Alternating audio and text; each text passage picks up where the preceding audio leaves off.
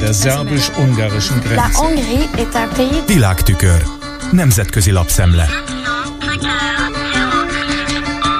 A kínai állami TV angol nyelvű adásának a CGTV-nek adott rövid interjút Szijjártó Péter New Yorkban, miután a hét elején az ENSZ közgyűlésé járt. Arról, hogy Magyarország miért ellenzi az amerikaiak által Ukrajnának küldött kazettás bombák bevetését. Azért, mert Magyarország mindenfajta fegyverszállítást ellenez.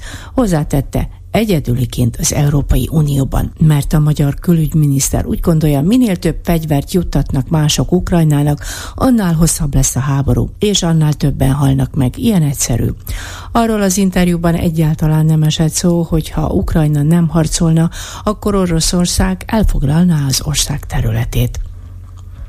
A Delhi központú The World is One News, a WION TV-nek szintén New Yorkban adott, csak nem 30 perces interjúban már sokkal alaposabban körbejárták az orosz-ukrán konfliktust. Például kérdése válaszolva Szijjártó kifejezetten hangsúlyozta, hogy Ukrajna nem lehetne szuverén állam, ha nem küzdene ezért, és emiatt roppant fontosak az Ukrajnának küldött fegyverek. Aztán némi ellentmondásba keveredett saját magával, mert megismételte, amit az indiai tévének is mondott, hogy Magyarország viszont nem küld fegyvereket, mert békét akar. A logikai bukfenc után jött a kérdés, ha Ukrajna elveszíteni a háborút, akkor nem tart attól, hogy Putyin újabb területekre vetne szemet? Mire Szijjártó? Ő nem úgy látja, hogy Putyin bármelyik NATO tagállamot készülne megtámadni. De szerinte ez a háború nem a fronton fog eldőlni, hanem a béketárgyaláson. Viszont Biden, amerikai elnök a múlt héten már kijelentette, hogy Putyin elvesztette a háborút, vágta rá a riporter, amit kétségbe von Szijjártó. Szerinte ugyanis ezt a háborút senki nem fogja megnyerni. Ezért az amerikaiaknak és az oroszoknak kell tárgyalóasztalhoz ülniük. Kikerülte az Ukrajna potenciális NATO tagságára vonatkozó kérdést, mert úgy reagált, amíg háborúban áll Ukrajna, addig nem lehet az Észak-Atlanti Szerződés szervezetének a tagja. A svédek NATO tagságának ratifikálását elintézte azzal, hogy egyrészt az nem a kormánytól, hanem a parlamenttől függ, másrészt kijelentette, nem hazánk fogja utolsóként ratifikálni a döntést. Azt sem tudta igazán megmagyarázni, hogy miért rohangál Moszkvába tárgyalni, ha, mint mondja, elítéli a háborút. Azt fejtegette, hogy ilyenkor mindig elmondja az oroszoknak, nagy publikum előtt is, hogy hagyják abba az emberek legyilkolását Ukrajnában. S energiabiztonságunk záloga Oroszország szögezte le. Brüsszelről Furcsának találja, hogy a magyar kormányt vádolják a jogállami törvények be nem tartásával, miközben Brüsszel is törvényt akar sérteni, ha nem engedi, hogy Magyarország betölthesse az egy év múlva esedékes soros uniós elnökséget. Képmutatónak nevezte a magyar külügyminiszter a brüsszeli vezetést. Varsóban tárgyal ma a mezőgazdasági miniszter, és megállapodik öt ország, Magyarország, Szlovákia, Románia, Bulgária és Lengyelország, hogy Brüsszelt arra kéri, hosszabbítsák meg az ukrán gabonák behozatali, azaz importtilalmát a szeptember 15-én lejáró határidő után is.